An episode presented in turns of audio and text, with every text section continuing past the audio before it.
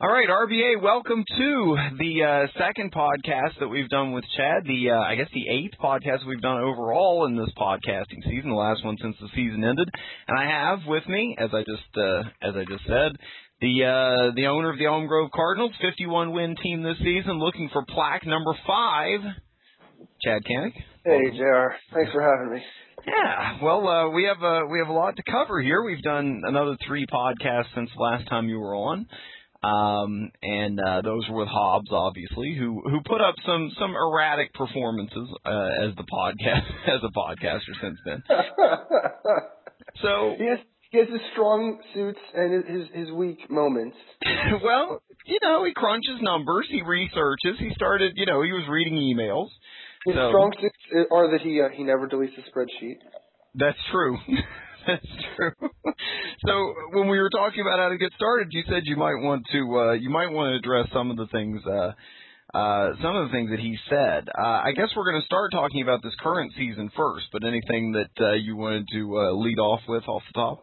Well, you know, when you listen to the magic that comes out of out of Hobbs's mouth, he talks a lot about this the the spreadsheet team scores from year to year, and you guys normally have a rhythm that's very nice where you go through and you you show you talk about um every given season, and there are replay results, and you you go through the de- in detail about the draft and how good the teams are after the draft, the trades, and then the finals. It's it's actually uh, I find it quite interesting, gripping stuff.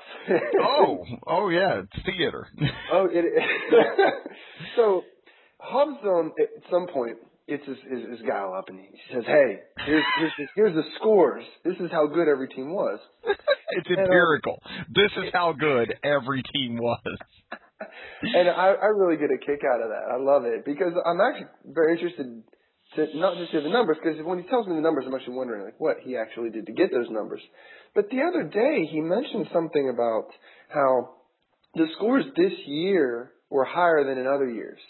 And it made me wonder how different run environments that have been experienced in this league because this league's been open for like over a decade now. Yeah, this is the end of our 11th season. That's right. We we went through the end of the steroids era until yep. now, where it's not looking anything like the steroid era.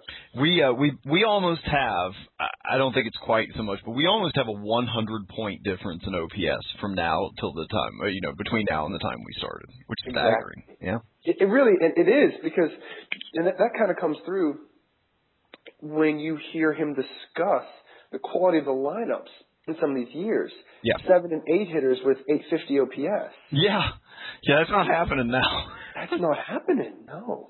I mean, even even you look at at you know the the stronger teams from this season, like yours. I mean, you're bad. You have Marco Scutaro playing eight, every day.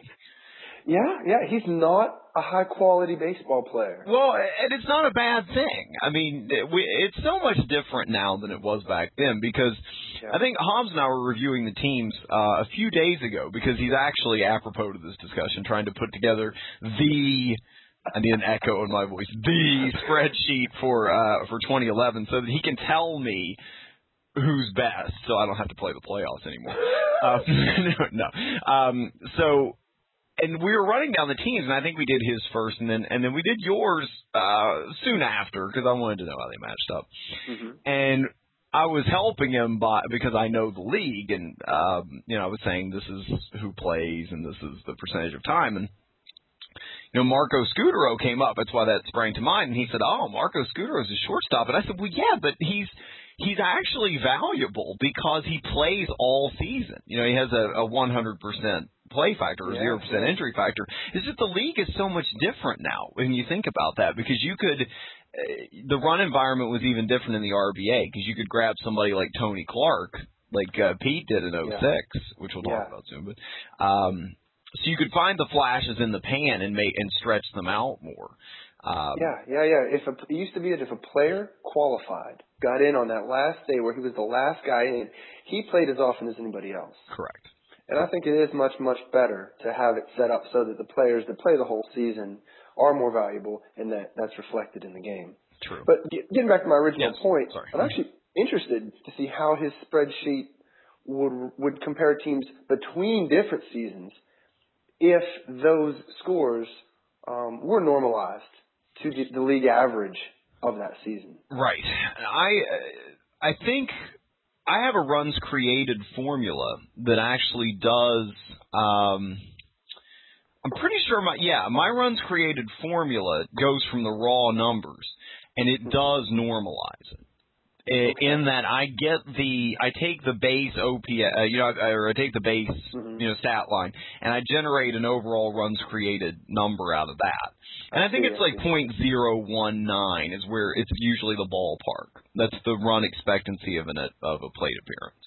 hmm Um, and then what I do to, and then the pitchers come directly from that because all the pitcher numbers are added or subtracted from that line. So the pitcher Mhm. numbers given as a deviation from that should be comparable era to era.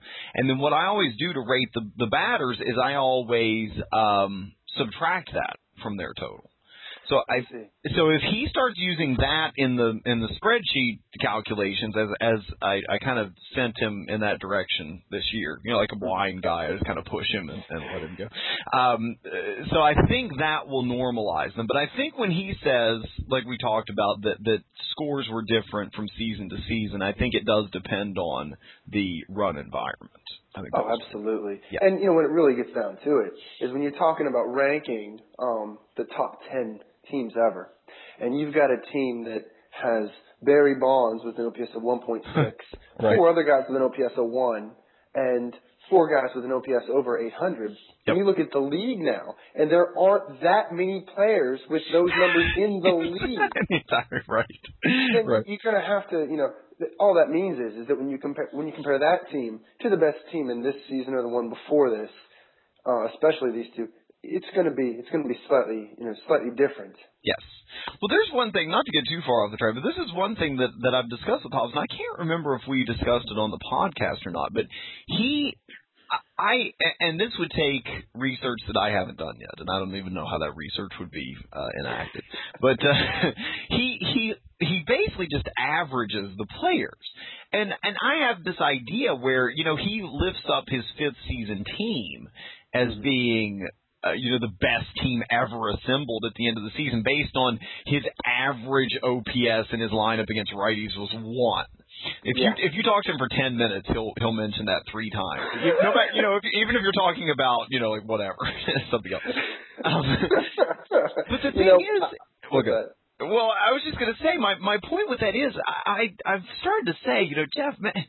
Yes, mathematically that's true, but I'm wondering if really, I mean, it can't be that that lineup you put together would score as many runs as a lineup where, you know, to an extreme, where all eight hitters actually had an OPS of one.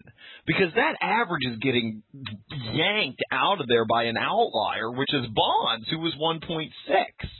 That's true, but you know the guys that um oh my goodness the baseball website um Beyond the Box Score Yep.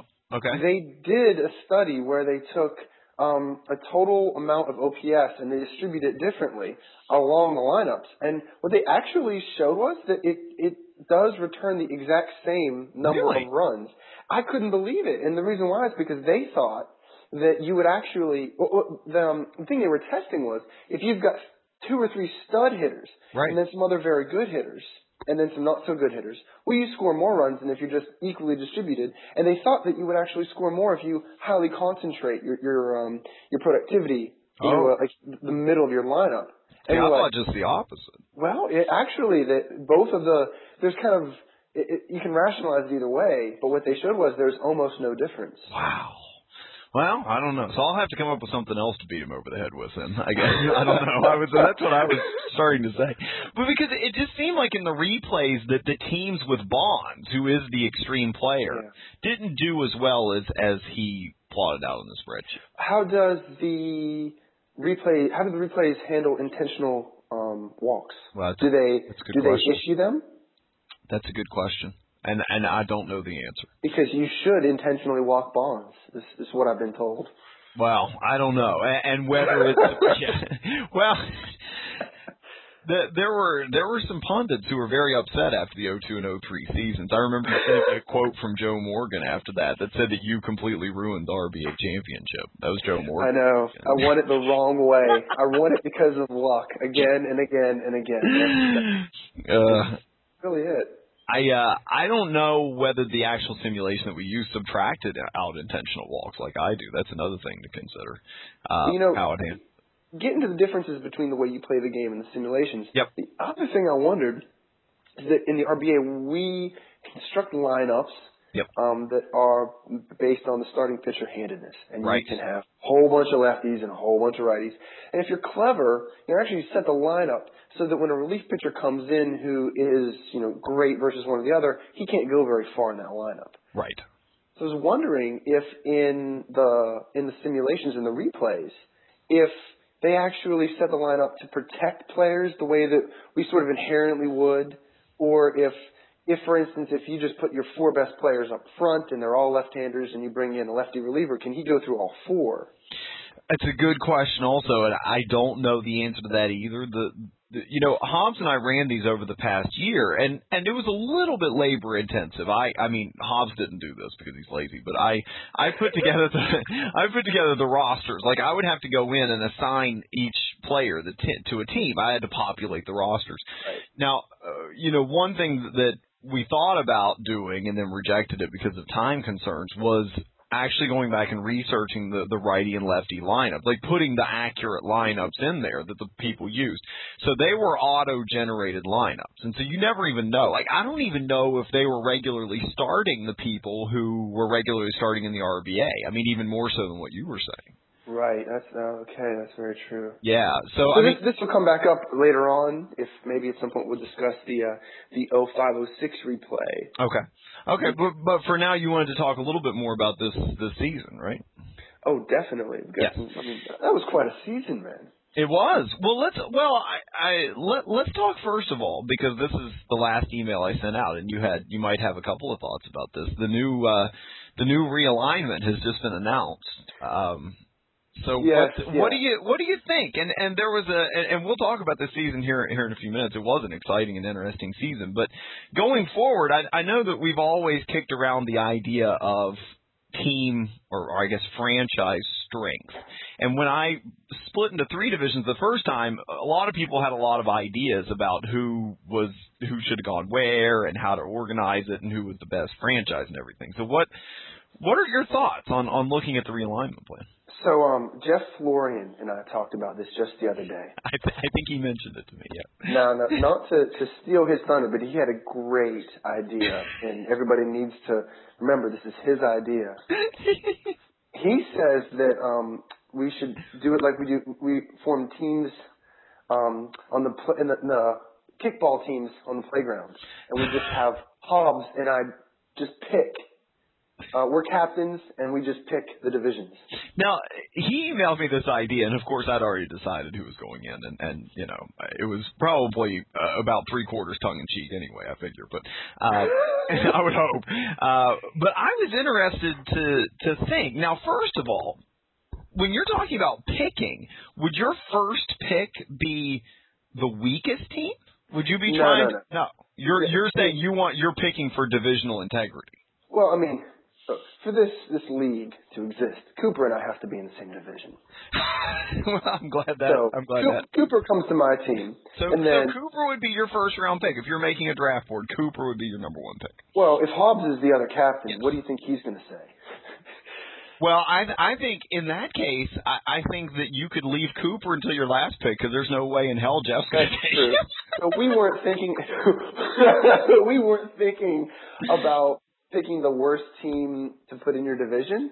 We were actually trying to think about who we would who would make the best rivalries and the best matchups. Okay, so you're not even thinking about overall division strength, like not like you're picking against Hobbs and I want my division to be to be better than yours. Mm, well, usually I want everything to be better than Hobbs's. Well, you But- have to try. So in okay, so getting to the the current alignment. Now we have Arizona, we have Las Vegas, we have Dunedin, and we've Yep. got myself, Yep. along with Baltimore and um and Atlanta in in the same division. yeah.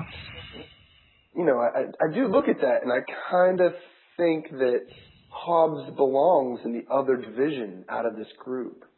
But this goes back to my you know, my viewpoint of always seeing him on the side of the argument about how players should be valued with Adam, thinking about them of of, of Hobbs and Adam together. Us it would just versus them. it would just sort of be fitting that if he was in the other division, um, that he would be matched up there with Adam to have a little rivalry with. And then they would have John. John's a very strong team over there. Um, yeah, I don't know. I, I, I've, I'm fine with the way it's set up because of the wild, the way the wild cards come out. That it really won't matter at all. Yeah, and with the schedule being much more balanced, I don't think it matters too much either way. That's true. Yeah. I, it's just mostly for. I mean, I wanted to go back to for all the reasons I said in the email, but I, you know, I also liked it when you and and Hobbs and Cooper were all in the same division. It was, uh, and and it would have been fun. Um, I, you and Cooper have kind of been on alternate cycles of contending here for the past. Uh, well, we, we have, but you know the um the the symmetry of Yeah. these last few of these seasons really starting to match up again with the way this this league started off at the beginning, and Coop and I look like we might be rounding into form next year again. Yep. So it looks like next year I'll get to unnecessarily beat him, and he'll get cheated out of whatever playoff appearance he was supposed to get. That's what's supposed to happen. Well, I especially I'm fine with the realignment for next season uh, because Hobbs, as you said, uh, I don't remember if that was on the podcast or not, but uh, Hobbs is not going to be good next year. Let's let's He put it not- he- nicely. He's not. We- We'll have to see if he knows that. Oh, I think he's aware. I, I try and make him aware of it pretty much every day. just, just, but uh, well, in general, I mean, if you were trying to, well, you know, here's a here's an interesting little tidbit, I guess. Um, I, I mean, you're talking about you know putting these two together. I think the divisions are pretty equally matched. Um, They may It- be. interesting that the wild card came from the Puckett division three out of the five seasons in in three divisional play. Yeah, that's Yeah. true. And the the only time your division got it was last year when Baltimore made it, and you could argue. I mean, that was kind of a Cinderella story kind of thing. I mean, they were, you know, Fort Duquesne may have been more deserving of that. Um, but that's I mean, true. You know, we, we've never really got to talk about that series. At no point in my business busyness in the last year did we ever discuss that run that Baltimore made going in and the, the game against against Bob. yeah, you mean the the playoff game for the wild card? I thought that personally thought that Bob's team was was better. I I agree. I still think that the fans in Fort Duquesne um, are pissed off that that they didn't go to the playoffs because was it Trevor Miller gives up a Faith, a right-handed batter? I believe At it was all. yeah, I believe it was Trevor Miller. That's right. I mean, hit wow. So That's yeah. right. You have never really gotten to respond to this or or, or say So anything about that. I thought that Bob's team was very good last year, and I thought that Doug's team the season was also very good. So I thought that, that Bob's team actually showed a lot of the same characteristics that my team does this year. A little, a little, little right-handed heavy in the lineup. Yep. Um, maybe reliant on a few guys out of the bullpen, and wasn't exactly sure if he was going to be able to, to make a big run in the playoffs. Kind of the same way that I'm reserved on my own team this year. Really? Huh.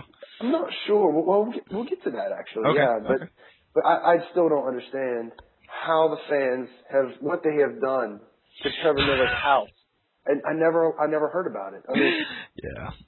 It was it was rough. It it was it was a strange it was a strange occurrence. They were down one to nothing in the ninth inning. Uh, for people who want to, I mean, not everybody knows exactly what we're talking about. Baltimore led one to nothing in the ninth inning of this game.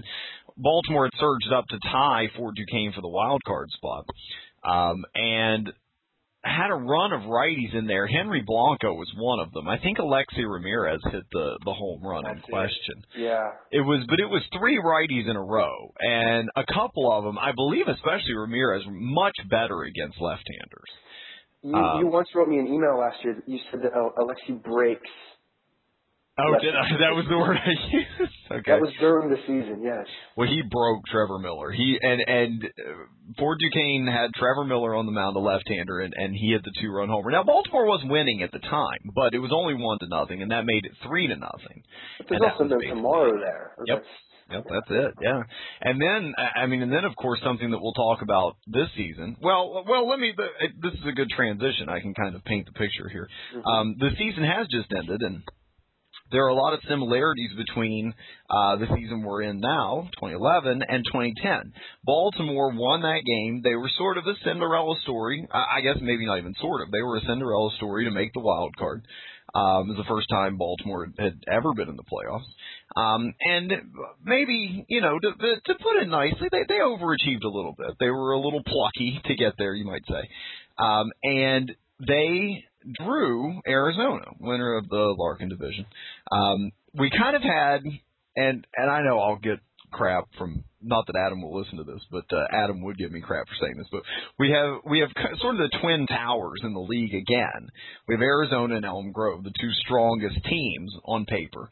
Um, and and they were last year. And so once again, we have Arizona playing the upstart wild card team this year at uh, at State College, and you playing the relatively strong um, and number one seed actually Puckett Division champions this year's at Silver City. So what do you yeah. uh, what do you think?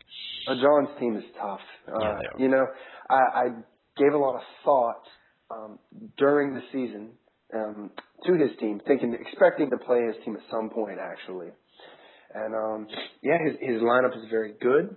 Um, I'm not sure what his playoff rotation is going to be. I'm actually interested to see that for myself. I, you know, it's going to be quite interesting because yours.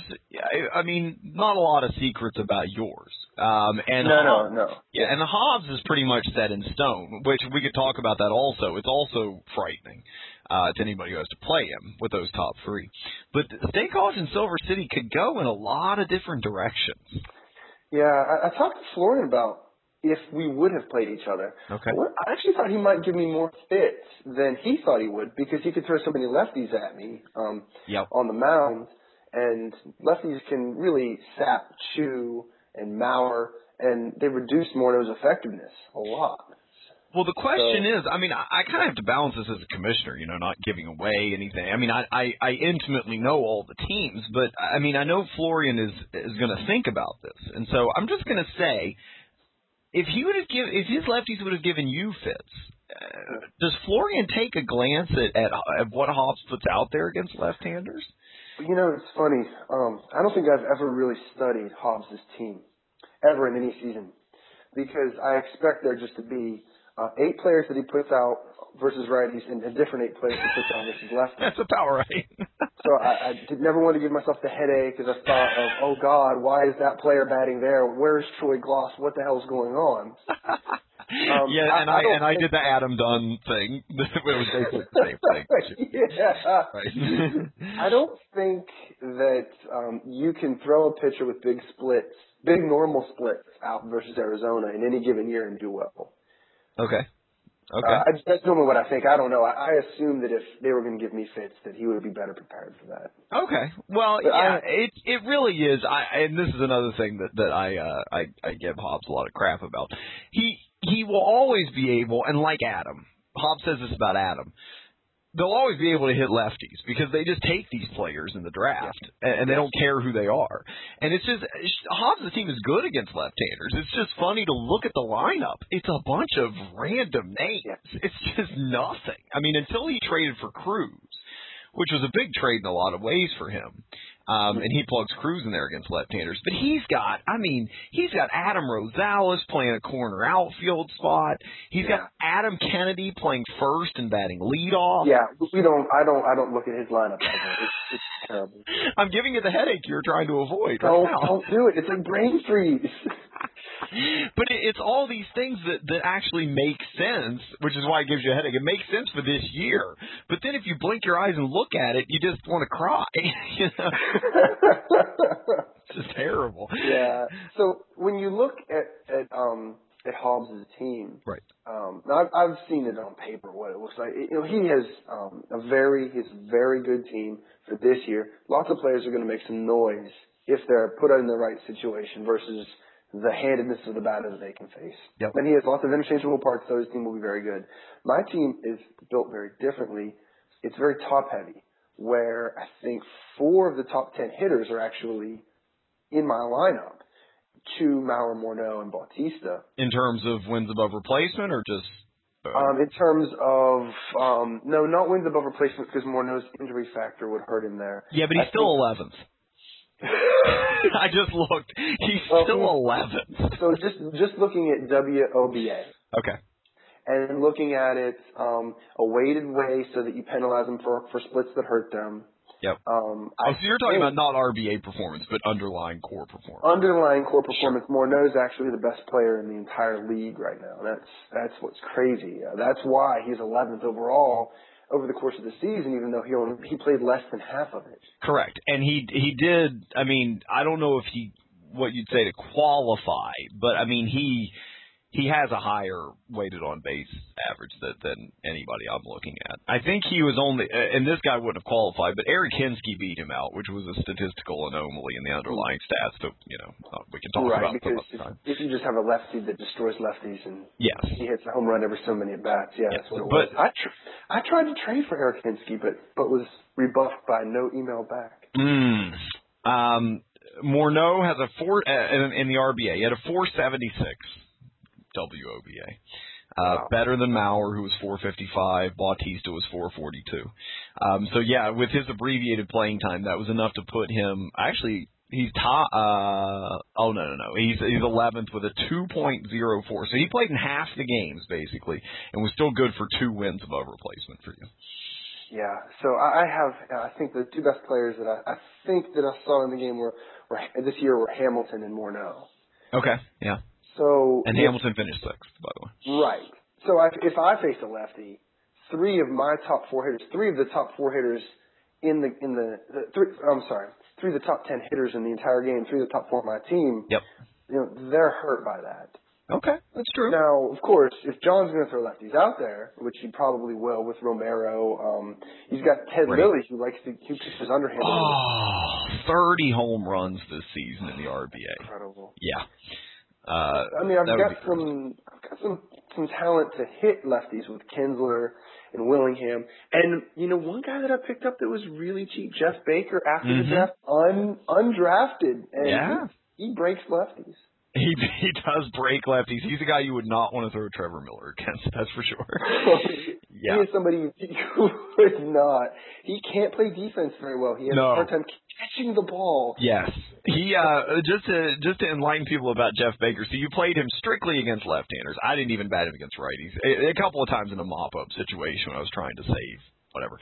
Um, he basically he he played in 25 games, which sounds about right. He got a couple of pinch hitting opportunities. Maybe he had 68 plate appearances. He had 385, uh, which is obviously good. Um, he had six errors. Yeah. So he does have some problems.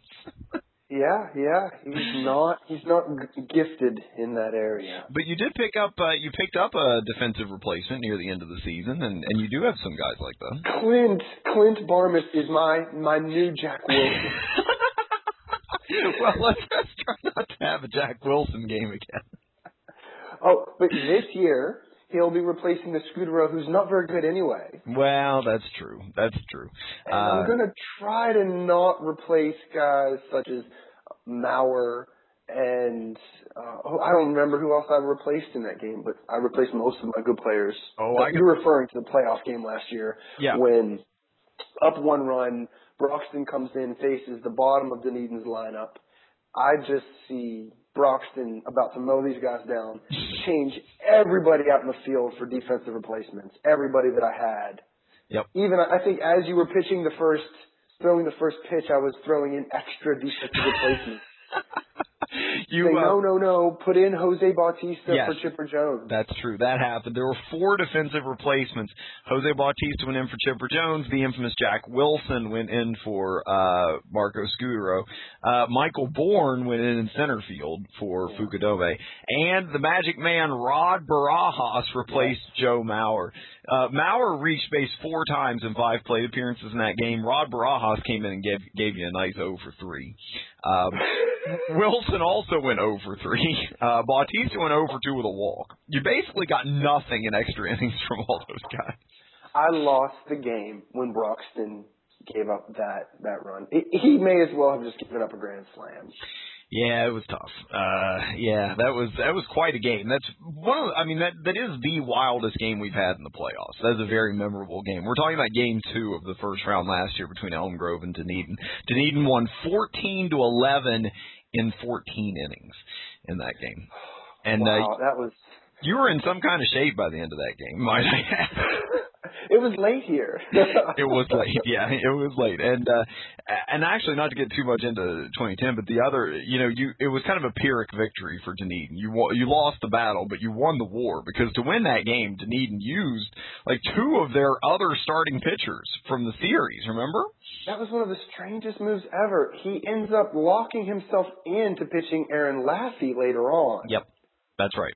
That's Aaron Laffey, who I didn't even have on his roster and had to look up. Right. But Laffey did did hold his own later on. He just whoever replaced him didn't hold up their end of the bargain and later on in that series. Yes. Well, here's a good transition. You were you were mentioning how you wanted to compare your team this year to your team last year, um, and I'm I'm looking back at it, and the, the top two starters are the same. They are. They're they're very very similar statistically as well. So you got Felix and you got Josh Johnson. Yep. I think I don't have my my spreadsheet. I'm not Hobbs. so I don't have the spreadsheets that tell me how good these players are going to be. Okay. But I think they're top five starters. They're just they're excellent. Yes. Well, they would certainly seem that way. I mean, we we're we're remiss in not mentioning that Felix just finished the the best well, I mean, he won 15 games. Other than Pedro in 01, you could argue the yeah. best season ever for a pitcher in the RBA. Um, yeah. It's been it's been a decade since anyone's done anything like this. Yeah, and nobody's ever won 15 games before, especially out of the number one position. He was dominant, and Josh Johnson, in his shadow, put together a season that might have won the, the the Pedro Martinez award in any other season. I mean, he went he really did. He went at 2.66 ERA, which is difficult to do in this league with a 1.02 WHIP. So those two are going to be very difficult to face one two in the playoffs. And that's why it's it's it's fun going in as a three seed with this squad because yeah. now the first two games I'll get to throw out the dual aces yep. and we'll just see what's going to happen in Vultureland. Well, that's true. That's true. They'll make road starts, and then you'll come back with uh, with one of your longer tenured Cardinals. I guess Hamels at the number three. Hamels, yeah, that's he. He's the guy. So, so the three and four starters are going to be Hamels and Edwin Jackson. Right. Not exactly sure which is going to pitch where. Oh, okay. Okay. John, so Hamels, by all all metrics, is the superior pitcher. Mm-hmm. So when you compare this team um, to last year's team, um, the rotation last year was the, the the core strength of that team going into the playoffs. You had the two aces. You had Javier Vazquez, who was top ten. Okay. And he was he was equivalent of uh, of an ace. And you had Josh Beckett, who was top twenty five ish, top thirty ish. Yeah, that's and, a heck of a rotation, even on name value. Wow. Oh, it, they were fun. They were so and then, so comparing the two, Felix and Josh are, are, are close to a wash. Um, they're both a little bit better, but the run environment's lower, so they might be better because all the hitters are worse. I'm not sure how that works out. It's possible. It's hard to argue with what they did, but yeah, I mean it. Yeah, okay. So then you've got Hamels. Hamels is ranked ab- about where I had Beckett last year. Oh, so okay. So Beckett was good, but see, Beckett was a right-hander and he was pretty. I think his splits were fairly even. So Hamels is a left-hander. Inherently, he's going to have a slight disadvantage because he's not nearly as good versus right-handed batters, and they're easier to replace. And we're facing Silver City. Yes, and I was going to mention for even even when they haven't been as good as they are this season, they always load up against uh, left-handers. They have a lineup that is just it's designed to bash lefties. It always has been. Yeah, they're, they're very, very hard versus lefties. So I'm, I'm, I'm still torn, and I'm probably going to have to see how the first two games go to know whether I'm going to be comfortable putting Hamels out, which in, in game three, which will position him to start game seven. Yeah, it would. Or if I want to put Edwin out. Now, Edwin Jackson, um, comparatively speaking, you know, if he slides into the third role, um, he's going to be compared with Javier Vazquez. Javier Vazquez was around the uh, was a top ten pitcher last year yep. in the league. Yep. Um, I have Edwin Jackson as the the absolute most average pitcher, the most average available starter in the league this year. That sounds about right. Yeah. He is. I, I don't know if there were 80 starters. He was 40. Yeah. So it's it's quite a downgrade. So I'm not sure if I want to throw him out twice. If you throw him out once, that know, my um logic is if you throw him out once and he pitches half of a normal game, it wouldn't be be terrible. He's not he's not irresponsibly bad. irresponsible. Well, I mean, but this is it. I mean, and and we can talk a little bit about the difference in how they performed in the league this season versus how uh, they should have performed because when I when I kind of my first well I've been you know following the teams all season obviously but when I think about the teams now and how they're constructed um going to the to the stats and how they performed I was I was looking at the preview you had by far the best offense in the league which shouldn't be surprising given the players you threw out there Morneau Choo Mauer, Bautista. And you have some supporting guys. Like you said, you have some guys in there who can hit lefties, like Willingham Kinsler, and Willingham. Stubbs were yeah. good both ways. Yeah. Yeah. So. And and Kinsler just destroys left-handers. Yeah. Um, so you really have a, a, a really nice offense. Probably, I mean, after the addition of Cruz, Jeff's spreadsheet would probably tell you that that he's the best. But that's Jeff's spreadsheet. We don't try that. But Yay! exactly. Um, so you had a, a composite 369 weighted on base. Uh, you had a, you had over 10 batted uh, batting wins above replacement, which is pretty. That's a very strong number, historically very strong.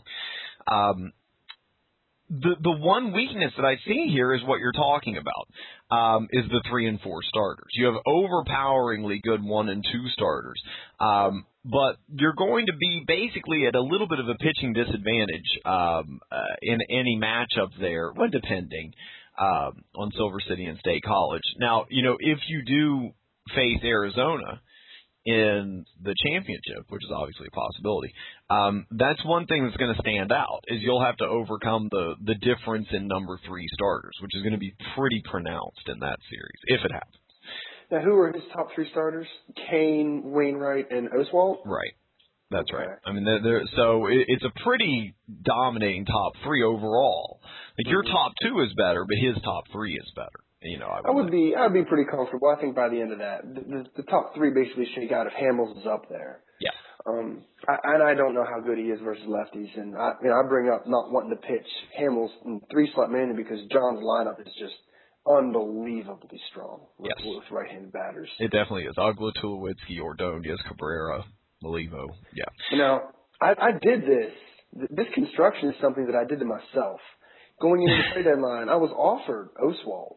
That's true. But the, the price was just exorbitantly high. And I don't blame Cooper for it because Oswalt was very good, and if he's going to get what he can, then good. He got a first and a fifth, and that's that's pretty good. I think he wanted something like a a second, a fourth, a fifth, and I think a second, fourth, and a fifth, and maybe something else. I'm not sure. Uh-huh. I couldn't give up my entire next year's draft for what would be the equivalent of um, the Edwin Jackson to Oswalt differential. Okay. Yeah, it makes sense. I mean, you know, we'll we'll kind of see. Um, we talked a little bit about the trading deadline before, but you you do have uh, statistically anyway a better lineup than Arizona, so you could overcome it with that. Your top two starters a little bit better. Um, but the one thing I was going to mention um, that is that's going to be a strength for you that wasn't a strength during the regular season is your bullpen. Yeah, I'm I'm really excited for my bullpen. Having Billy Wagner and Benoit in there, and then having Rod Madson as a third arm to complement them. Right. If if the game's close, if I have a lead, I can really play the matchups. This is something I didn't even have last year. Oh. where okay. I had Broxton. Now Broxton was was he levitated to the mound last year, much like Chavez. Chavez, yeah. he has to make an appearance in every podcast, right? That's right. No, I mean Broxton was Eric Gagne-ish last year. He was sick. It- it- Yeah. you know, no, let's not talk about Jacoby Ellsbury getting the hit and all that. But besides that, I thought you were going to say let's not talk about Eric Gagne and the copious amount of steroids that he was on. But okay. hey, he was good. His arm stayed attached to his body the whole time he pitched for me as a Cardinal. That's true. Barely. But and Broxton was so good. Now this year, Benoit and Wagner approach how good uh, Broxton was, but with the different rules, they are going to be pitching much less than Broxton could. okay. Yes, that's So true. combined, they can pitch a little bit more, maybe, maybe about the same. I'm not sure. And they have the right-handed, left-handed, um, you know, options so that they can they can go out there when the matchups dictate. Ryan Madson's a fine, fine pitcher. I think I think that I know again I don't have my spreadsheet, but Benoit and Wagner were maybe top five relievers, and you know they were actually top top tierish players where they were they were worth almost a win. I think Wagner was the only relief pitcher I had that was worth a full win uh, over the course of a whole season. Right. Well, I'll, I'll tell you a quick funny story here based on those two. Uh, as I said, Hobbs and I were compiling the, the spreadsheet, and, and I was saying, um, I was saying as we were constructing your team, I said, you know, Chad's bullpen is pretty pretty freaking good. And he said, well, it's not as good as mine. And I said, I don't know. I said, I said his bullpen is pretty frightening. I, I mean, I've been watching it, and he said. Well, you know, I've got Kuo, and Kuo's the number one rated relief pitcher in the league by his by his stats, which may be by yours also. I mean, he's very good. Um, and and he starts spitting it out. You know, he went right to the spreadsheet. And he was like, "Well, I have the number one, and the number ten, and the number sixteen, and the number twenty-three relief pitchers." And I said, okay, well, I, you know, I was obviously very good. You obviously have a good bullpen. I'm just, I'm just saying that you should be afraid of Chad's bullpen. And, and he said, all right, who's he got? And I, and I said, okay, well, let's start. I don't know why I said his name first, but I, uh, I said, let's start with Joaquin Benoit. Uh-huh. And Jeff said, oh, yeah, he's, oh, yeah, he's pretty good. Let me look him up. Oh, he's the number three relief pitcher in the league. I said, yeah, well, there you go. He's number three. And so he put that in. Remember, Kuo was number one. And he said, all right, who's next? And I said, well, I, I guess his second best reliever would be Billy Wagner. And Jeff said, and I just heard silence for like three seconds. And I said, you know, Jeff, you, you there? And he said, he's number two. Yeah. and it was very ominous. It was like a pall fell over Hobbs. yeah. like I told you. yeah, I was I was surprised when he took Kuo and Benoit and Wagner were there. I don't know why I rated Wagner so high. Uh, probably because of his splits or something like that. I, I'm not sure, but um, I, I'm thrilled to carry Benoit and Wagner and to get them for the price that I, I paid right. at the at the draft. Now we brought this up a, uh, for a moment in the last podcast, we but did. at the draft, had had Baltimore turned to me and said, you know, I don't think I'm going to compete. Here, I got these two relievers. I want your. He could have entered in pretty much anything. because I right leg, firstborn child. he could have gone down a list. Now, when now the reason why I traded for those players the way that I did and didn't go after maybe lower, more easy to get relief pitchers was I expected those guys to get traded by Baltimore, and I was actually a little worried about where they were going to go. Okay. Yep. So when when when two of the top three relief pitchers are on a team that's not contending, you gotta you gotta you gotta wonder. Right. True. So I was worried. For instance, I was worried about. um That's why I was so comfortable giving up um what I did to get Wagner, which was Beckett, who was I paid a very small price for, and he's panned out beautifully for Baltimore. That he has. That's been great. Yeah. And then you got Benoit. I was in negotiations to get Romo from Coop. Now Mm. Coop ended up offering Romo at the draft or at the deadline for almost nothing, and I didn't take him on it. Interesting. Um, well, there's Just a a marg- marginal improvement wouldn't have been there, or was there another reason? Well, so the improvement was going to be minimal. It would have been an improvement over either Frank Francisco or Mota. I'm surprised you said. I'm surprised that Francisco's name. I, I thought you might have been. I, we're going to have to see if Francisco makes an appearance. I'm not sure that. I was going to ask you, and now you said it twice. I thought it might not that I'm a Harry Potter fan, but I thought it might be like he who shall not be named. But after this, after this, He was gone. bad. So, you, so you're still thinking about putting him on the postseason roster, though? Well, he exists to handle switch hitters, Yes. and I don't see any switch hitters on John's team that I'm worried about. So I'm not going to. He Other won't. Chipper would be the only one. Yeah, I'm not worried about him. Okay. The re- I mean, the reason why is you could have the other guys take him out, but um, Yeah, and Mota, if you're going with Mota, he's another guy who's better against righties. Silver Right, City so- seems to be more geared toward having righty batters. So Exactly. So I um Coop was offering um Romo. Uh, he was offering up for a pick. I didn't want to pay for the pick. I think I offered Cabrera or Martin or some other people that I was trying to trade. He said he actually he came back and said he didn't want any of those players. wow. So then to get Benoit for the guys I couldn't get Romo for was was really really a big help. That's nice.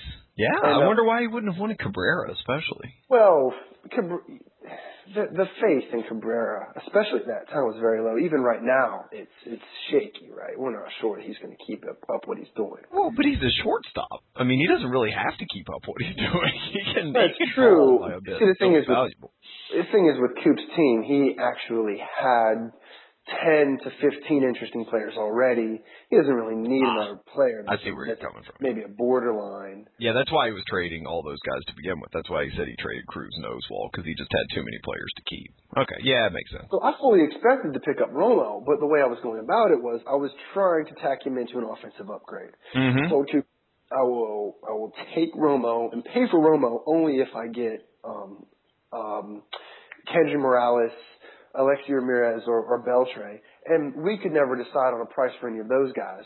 He seemed to want more for those guys than I would pay, even with them and Romo included, so it never worked out. Interesting. Okay. Well, yeah, you. Uh, I told Hobbs. I said, well, if you want to blame somebody for this, you can blame Doug Punt because he he loaded both. He loaded Chad up with both of those relievers. Um, you know, going into you know at the beginning of the season, you were rolling with Breslow and and Madson basically. Yeah, yeah. And they were. I mean, Madison was a keeper. He's, Yeah. he's a very good player. Breslow was a was a really reasonable pick. I think the end of the fourth round. Yeah, sure, absolutely. Francisco was like a late eighth or something, and I mean, I, I like the way that I put my bullpen together. I paid a very low price for it, and in the past, I've I've really gone out and paid a lot for bullpen guys that didn't pan out, and that really stung. Um, especially the who is the guy with the the right hander from the Angels that I picked up a couple years ago. Oh, he he plays for the Reds now, doesn't he? Oh my goodness. Uh, well, I should Um, know this then. The right-hander from the Angels. You mean a, a bullpen guy? Yeah, I think I picked him in the second round. Um, not not last season, but the year before that. Well, I can certainly look. I, I, I, I can't. If he's with the Reds and I can't think of it, then I'm going to be very disappointed with myself. Well, he was in the Reds organization. I don't think he's. pitching- Oh, you're right, Jose Arredondo. Yeah. What the hell did he do that year? Why can't? Why couldn't I think of that? Boy, I need to. Oh, that's So terrible. Arredondo, I had him rated as as maybe this is foreshadowing. I had him rated as like one of the number one or number two relievers in the league, and he had an ERA of something like six that year. Wow, that's weird. I, I did not remember that at all. I completely blocked that out. Um, yeah, he had an ERA of 5.64 with a 1.62 WHIP. Wow. Oh, did you ever look at his underlying core performance? It was Oh, it was good. I remember. I remember. Oh boy. Yeah. Well, um, let's see. all of you young young Uh-oh. owners out there, don't sweat the bullpen guys. Pick them up. Well, this is um, yeah, this is. We were talking earlier about how this is a veteran outlook. There's just some that there's sometimes bullpens just just blow up, and, and a lot of people don't realize this. Even in the majors, you think, my goodness, this reliever was good one year, and now he's crap. But it's just you see with the RBA, even good players, and we're sitting here staring at their underlying statistics. I look at a guy like Billy Wagner, who came to your team, and he threw. I- mean, he started out with you with by throwing just ten garbage innings. Yeah. I mean, he was basically throwing dung all over the field when he came Yeah. in for you. And I'm looking at his underlying statistics; they're fantastic. Of course they are. It just happens in, in such a small sample size. It, it could happen, and your bullpen sort of just blew up over an entire season. Um, you have a very Oh, good bullpen as it's constructed now, and they put up a 4.4 ERA. it stings. So of all of my losses, let me see here. Of my thirty losses, twelve came from my bullpen. That's right. Yeah. And they pitched what, one fifth? Almost uh l- less what about like twenty two percent of my innings. And they um, counted for Yeah. uh, 40, 45 percent of my losses. That's pretty rough. I mean, it's. My math's a little shaky there, but it, it was bad. I mean, you know, I'm just kind of looking up and down. I mean, uh, Dunedin lost 45 games, five bullpen losses. Um, Yeah. Just just for comparison's sake, you know, I mean, uh, lo, lo, that does normally happen. Fort Duquesne had eight bullpen losses, and they had the worst bullpen I've ever seen.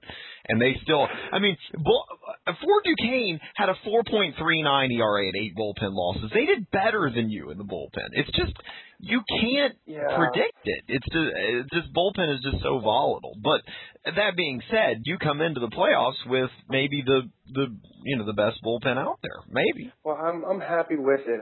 I've I've been thinking of you know thinking a little bit during during my jogs or whatever. Maybe I maybe I should have picked up Romo. And then when when John became my matchup, I thought, oh, my first the first thing I thought was, damn, I really should have picked up Romo. Yeah. Well.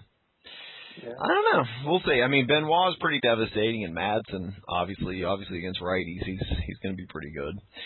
Madson's he's very good. So yeah, I just don't. We'll, we'll see if Frank Francisco makes an appearance at all. Oh.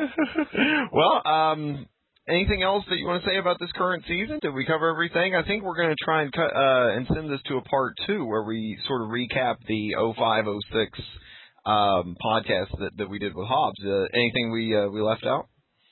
I, I think that that sums up uh, that that sums up the the little quick summary.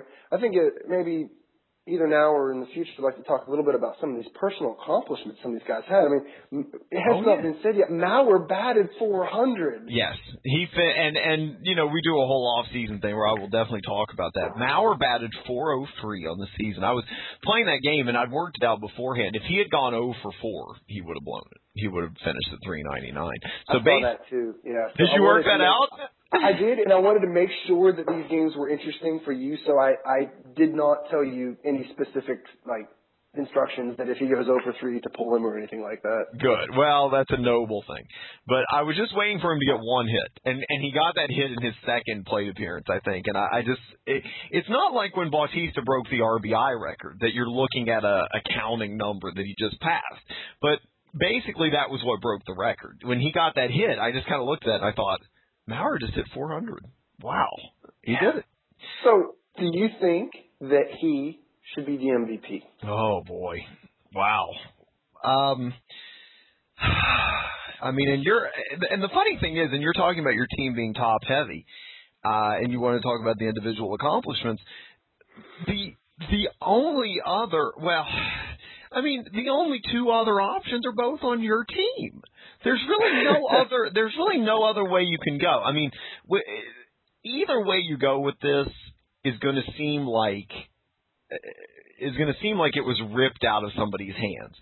I can understand if Felix is going to, uh, you know, well, we're going to go through the voting and everything, but uh, uh Felix is going to win the the Pedro Martinez award. This should be a good barometer. If somebody doesn't vote for Felix to win that award, then they should go on probation. Since when did this league become fascist regime? regime right? It, well, it was that way for the the second, third season, and then now we're we're, we're coming back. Yeah. I was I was thinking about since when did it become bullshit to state in a pre- to state a preference? right. Um. So, uh, but you, it's going to be. We had two such incredible offensive accomplishments. Joe Mauer hit 403 as a catcher, no less. Yeah. And by the way, your wins above replacement doesn't take yes. into account. The... No, it does. It does. There's a position adjustment. Oh, oh, oh! I'm very happy now. Okay. Yes. Yeah, there is a position adjustment. So uh, Joe Mauer led the league in wins above replacement, and and we're supposed to say. You know, we go to sabermetric camp with these when we when we learn about wins above replacement. We're still supposed to say one stat doesn't explain everything. Don't lean on one stat like they used to Very with good. RBI or wins. Yeah. Um, it's I mean, it's difficult for me to say either way. I'm going to be interested more than in any other voting. I who do I think will win? I think Bautista will win. Did he have 92 RBIs in half of the season? yes, he did. Yes, he oh did. my god. He broke the RBI record by 10. And I mean, we're talking Manny's 01, Pujols, the most they'd ever done was 82. Bautista had 92 RBI. 32 home runs, which was the home run record for a long time before Braun broke it in his rookie season. But either one of those, whichever doesn't win, it's going to seem like a complete farce. It's just that one of them has to lose. I don't know. It's also very hard because over over my um, over the last uh, 10, 20 years, I guess, since I've been following baseball, I've always been a big advocate that pitchers don't get enough respect with the MVP voting. Right. Yeah. I've always thought that. I've thought that when when an ace really rises above everybody else, that he should get more consideration. And and the, and the reasons that they throw out in the in the general media are normally bullshit. Oh, he's not out there every day. Well, you know that's very strange to make that be your only argument. But when you do look at the wins above replacement, Felix doesn't quite match up with the other two. If I did it by ERA, he would. Wow. When you do it by ERA, it's sick. Yeah. It, it is, and here's the here's the counter argument there to what you were saying. He faced 537 batters this season. Yeah. Jose Bautista batted 363 times. Mauer batted Yeah. 300 times. Yeah. I I mean, and there again, I mean, he went 15 and one with a 1.79. I mean, I just. He had five shutouts and nine complete games. He threw 141 and two thirds innings in 17 starts. Yeah. I mean, if you do a little division there, I mean, you, you quickly become very amazed at how many innings he pitched per start. Yeah. It's pretty crazy. Yeah, I've I've I've thought for a very long time that I would vote for Felix, and as it's come down to it, it's it's almost impossible to to pass up um, either Mauer or Bautista for it. It's, I mean, that's the way the wins above replacement rate them with Felix third to the. Oh, actually, he's behind Pujols, but he he would rank fourth overall. Well, that's true, but I mean, did do you really think that Felix was less valuable than Pujols? No, I I do think that they should go one, two, three. I really do, which is amazing to think. You know, kind of bring it full circle to the how top heavy your team is.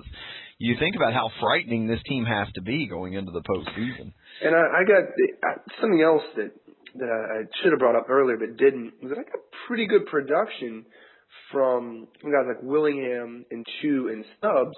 This isn't something that's been guaranteed in the past when I've had some of my supporting cast fall flat on their face. Ah. It really can sting.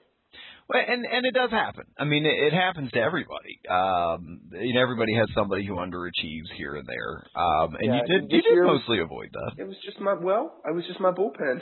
yeah, it was your bullpen. That's it. I mean, everybody else can point to maybe an offensive player. If you look at Pat Burrell's uh, or Pat Burrell's um, stats for Jeff, sometime uh, he was supposed to be pretty good, and he kind of fell on his face. But uh, And then I guess the last question I want to ask is is I guess the the other voting is going to be for rookie of the year.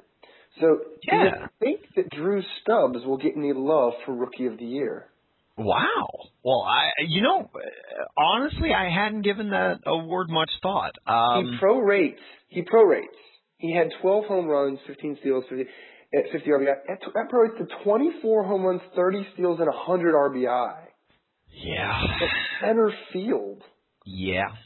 Now he does finish slightly behind Heyward in wins above replacement. Ooh, and and Heyward's team's going to playoffs. Ooh. Well, oh, but yours isn't. I know, but but, but State College's team might be carried a little more by Heyward. I'm not sure. There, it the stats aren't as sexy as they say. I mean, he had fewer home runs, fewer RBI, didn't steal any bases. Did have a 410 on base percentage. Heyward did. Wow.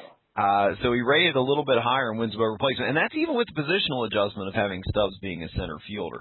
I, Oh. I do think Stubbs will get some. Uh, he'll get some love. Yeah, I'm surprised that Posey. Oh, oh, Posey's right there between them actually. Posey had 13 home runs um, and batted 303 as a catcher. So it's going to be a, a bit of probably coming down to those three, don't you think? Uh, actually, it it just makes me happy that the number one and the number two pick are going to whatever they were number number one number three pick are going to be compared with my third round pick, Well, who I point. traded a future first for, and I heard so many. what what's going on? Why is he wasting the pick again? Well, my my quote on that was somebody said to me, "Can you believe that Chad traded a third round or a first round pick next year for a third? And I said, "Yeah, but he got a first rounder with the pick." I I, got this. Yeah, I, I I picked the seventh best player in the draft at, at the beginning of the third round. well, and here's something that that I w- both of us forgot. Matt Latos will get consideration also, the number three overall pick. He did win nine games. Will he? Okay, so he won nine games, but I expected his team overall to be better than it was. Yeah. So did who underperformed for them? while we're on the subject? Uh, well, Randy Wolf was a problem. Um, Randy Wolf is a problem. Yeah, he's just in general a problem. I don't think he underperformed. He, he was just Mm-hmm. there being himself. Um, Zack Greinke underperformed a little bit. He now Greinke's underlying numbers weren't fantastic. He uh, They gave him problems, but Yeah. he he did a little bit worse than I would have thought. You know, honestly, I don't know. I, I look up and down his team, and I still can't really figure out how or or where that happened. Nobody really jumps out at me as having a terrible year compared to what they should have done. I, I don't know.